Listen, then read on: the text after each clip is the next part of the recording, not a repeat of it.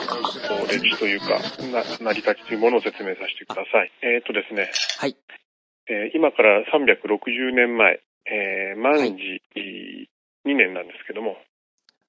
えー大阪で漢方湯をされておられましたはい中村吉兵衛さんという方によって作り始められたお酒になります。この芳名酒っていうのは360年前からあるものなんですかそうですね。福山市、広島県で作られたものなんで広しょう島か県、えー福山市で、えー代々受け継がれて現在まで続いているものになります。あそうなんですか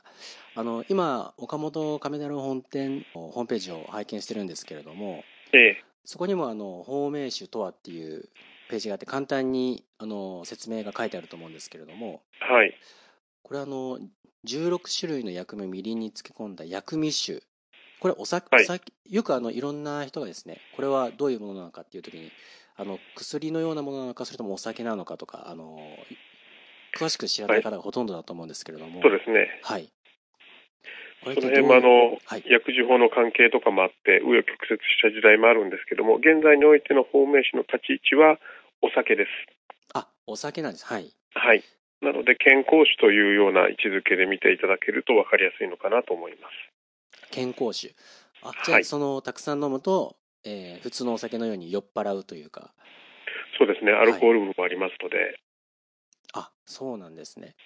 はい。すごくあの、いろんな、今日ですね、えツイッター Twitter で、その、芳名酒を愛用している方たちがつぶやいてるのを、あの、見たんですけども、すごいたくさんの人が意外と愛用していてですね、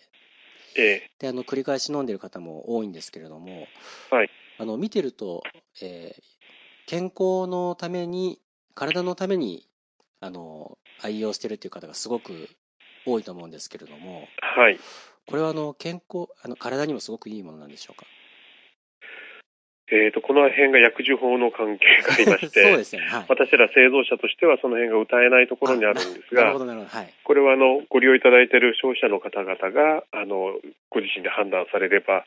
いいところなのかなと思うんですけども、あはい、なるほどそうですねその薬事法の関係で何々に効くとかあのどういうふうになるっていうのはあまり言言っては日本の場合いけないっていうことなんですねそうですね、今のガイドラインで言うとあの、それは触れてはいけないことになってますね。あ、はいなるほど。じゃあ、あの、この部分は皆さん、あの、実際に飲んでいただいて、はい、えー体感してもらってっ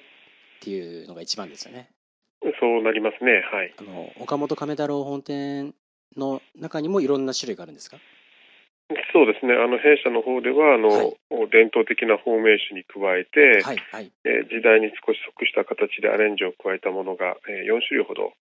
お今作ってまして、全部で芳名酒としては5アイテムほど持ってます。 5アイテム。はいあそれはいずれもはい、あの基本のフォーメーションをベースにしたものになるんですがはい。それぞれあの特徴がありましてあの楽しみ方もまあそれぞれという形になろうかと思います。あ、そうなんですね。そうしますと、やはりお酒の種類位置づけになるので、やはり朝起きて仕事に行く前ではなくて、あの帰ってからあの家とか寝る前に飲まれる方が多いんでしょうか。まあ、生活のリズムも皆様まちまちなのでご年配の方であればお仕事は多分もうないと思うのであー車を運転されないということであれば朝から少しずつ分けて飲まれるとかはいあー、まあ、一般的にはその仕事をされている方の方が多いかと思うのではい。えーそういう場合はやっぱりあの運転前とか避けていただいたり仕事の前に飲むわけにはいかないと思いますので、そうですまよあね、。ゆっくりと食食前酒とかあー食後酒とか、まあ、寝る前にナイトキャップのような形で召し上がっていただくのがいいのかな普通普通なのかなと思ってます。なるほど。よあのツイッターにもですね、あの飲み始めてからぐっすりあの眠れるようになったとか、あの、はいいそういった声もたくさんありましたので、はい、はい。ちなみにあの飲み方もいろいろとオンザロックとかあの水割りとかですねあるとそう思でうんすでねすけど。飲み方の提案させてもらってます。はい、あそうなんですか。ちなみにあのおすすめの飲み方いくつかもしあったらあのぜひ教えてほしいんですけれども。まあ、これからの時期ですと、まあ、はあの食前酒として、えーロックでレモンをちょっと絞ったりして飲んでいただくと割とすっきりとお飲めると思います。あロックでレモンもちょっと絞ってあおしゃれです、えーレね。モンをはい絞るとビタミンも取れますので、はい、あいいですね。はい。あとはまあ炭酸割りしたりとか、アイスクリームに、まあ、商品、先ほど5アイテムほどあると申しましたが、はい。まあ、その中にはあの炭酸割りにして飲んだりとかあのアイスクリームなんかにかけてちょっと大人のスイーツにしてみたりすることもできるものもありますのでああ、そうなんですか。なんかいろいろと、あのーそれぞれの家庭で発見が、なんかいろいろと改良をして、なんかアレンジができそうだと思うんですけれども、そうですねはい。思考に合わせて、はい挑戦してもらえると思いますそうですよね。350年ってすごい長い歴史と、もう一つ、あの、私が気になったのがですね、はいあの、ペリーがはい日本に来た時に天井というかの飲んだことがあるというふうに黒ふこれは黒船のペリーってあの有名な歴史の教科書に出てくるはい日本が、えー、開国していったあの時代ですよねすごいですねこれはこれは本当 なん本当なんですかこれはあこれはあの事実にあの史実に沿っての話になりますあそうなんです背景にはあの納得していただける材料があるんですがはいえー黒船が来た時のおバックの老中うー手段にいたのが安倍正弘という人物になります、はいはいえーこの方があの福山の最後の藩主でしてで当時あの各各藩財政難ということもありましていろいろと趣向を凝らしていくんですがはいそうですね分かりやすい説明で言うとお宮崎県の県知事をされてたあー東国原さんがはい無はい限からせにはならんということで、はいえーリーダーシップを発揮されまして先頭を切って営業されたことを思い出していただければ分かりやすいと思うんです が はい安倍さんの立場をがありましていいろんなところに、えー地元の産品が潮流した時代なんですねへえおそらく忖度もあったと思うんですけども、はいこうペリーがあー下田に上陸した際に、まあ、何をしに来たか確認する必要が幕府としてはあったということで、まあ、その席でもって、まあ、芳名書を出してもてなしたといううことだようなんですね。ああそうなんですかはい、全然知らなかったですねで、えーそうういうことがあってこれも近年まで、あの非常にアバウトな話ではあったんですけども、はいえー、と何年前になるんですかね平成の17年はいなので、もう20年以上、えー、20年は経たないか、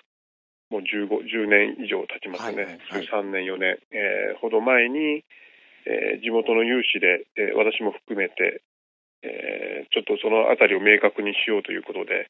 えー下田が開港150周年を向けた翌年に、えー世界中からペリーの末裔の方が集まられてるんですね。はいでその席にちょっと芳名酒を持っていこうということで、いろいろと段取りをして、はいえー向かいました、 えそうなんですかえーでその時に、はい実はあの下田の実行委員の方々はあのからのお招きは受けてないんですね私と実は受けず に勝手に行った勝んです、手に行ったんね、ですか勝手に行ったんですけども、はいはいスルスルスルっと全部抜けていって最終的にペリーの子孫の前で、えーまあ、スピーチもさせてもらいましたしへおー酒 でもってみんなで乾杯したんですけども、事後事後的な話で、えー実行委員長の方が、よくおいでいただきました、で、どなたがあの 連絡差し上げたんでしょうかって話になりま して、いや実は日経の,、そうですねあのはい新聞見て勝手に来たんですって話になって、結構、はその場は盛り上がったんですけども、あの下田の 地においては、てないですねえー下田の地においては文献がそこにあって、はい。えー本命誌が出されたっていうことは、あの、しあの存じ上げられておられたようで、えー、あ、じゃあもう記録にも残ってるんですね残ってます。これを食はべい。て、こういうのを飲んで、いつっていうのが。そうなんです。はい。へでーはい。その当時、さあの料理を再現したものを出すということも、その新聞で情報であったので、じゃあ、そこにはその時出したお酒も必要だろうということで、厚かましくこちらから参上したんですけども、まあ、温かく受け入れていただいて、へというような話ですね。ーそ、そんなに昔から、あのーある、飲まれているものっていうことは、この、ちょっと話戻るんですけども、方面紙で何でできてるんですか芳名酒はですね、えーまずあの漢方を処方する仕事というと、あのはい漢漢方医という漢方医なんですね昔の方は、へいーわゆるお医者さんですよねその中村さんといういう方は漢方医の家筋なんですねあ、で当時、はいはい当時日本の漢方は大陸から持ってきたものを使うので、はい。長崎の出島で買い付けに行きますそこでいろんな、まあ、いわゆる生薬と言われるものを買い付けていくわけですけどもはい。同時に大陸では、そのいちいち煎じてやるのは大変なので、アルコールの中にこう抽出を、エキスを抽出してそれを飲むようなやり方をされてるっていう情報を得るわけです。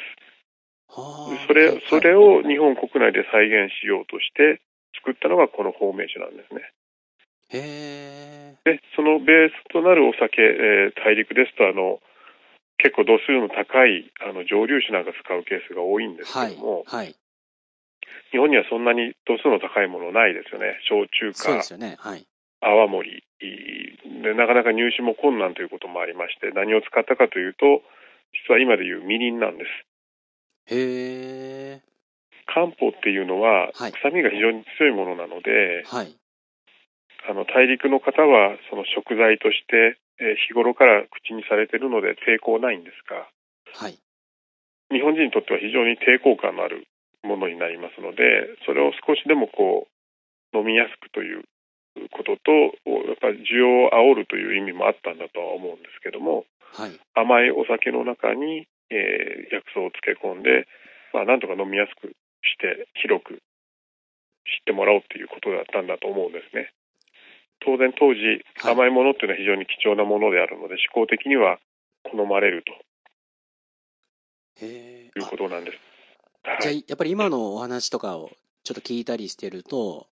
やっぱりもともとお酒を作るためっていうよりもやっぱ体の健康のために最初に作り始めてで結果的にお酒になったとかそういう感じなんですかまあ後付けかもしれないんですけど要は漢方医なのでやっぱり薬としての側面をかなり色濃く持ってたんだとは思うんですそがうですよねはいそこを甘いお酒を使うことで、お酒としての需要もかなり広く、あの、掘り下げることができ、で、思考的に、あの、受けるわけで、えー結果的に、まあ、あと、あと続くんですけども、福山藩の御用種になっていくんですね。へえはい。すごいですね。これは、あの、意外と日本人でも知らない人がまだいると思うんですけれども。まあ、ご存じない方の方が多いでしょうね。そうですよえ。ね これぜひ、あの、日本を代表する、あの、お酒の一つとして、食品として世界にもなんか広がってもらえたらなというふうに、あの、今日感じたりしたんですけれども。あのはい、ありがとうございます。あの、ちょっと時間になってしまいましたので、えー今日は、あの、いろいろと方面誌について、えーお話をお伺いさせてもらって、どうもありがとうございます。あ、いえいえ、ありがとうございます。では皆さん聞いていただいてどうもありがとうございました。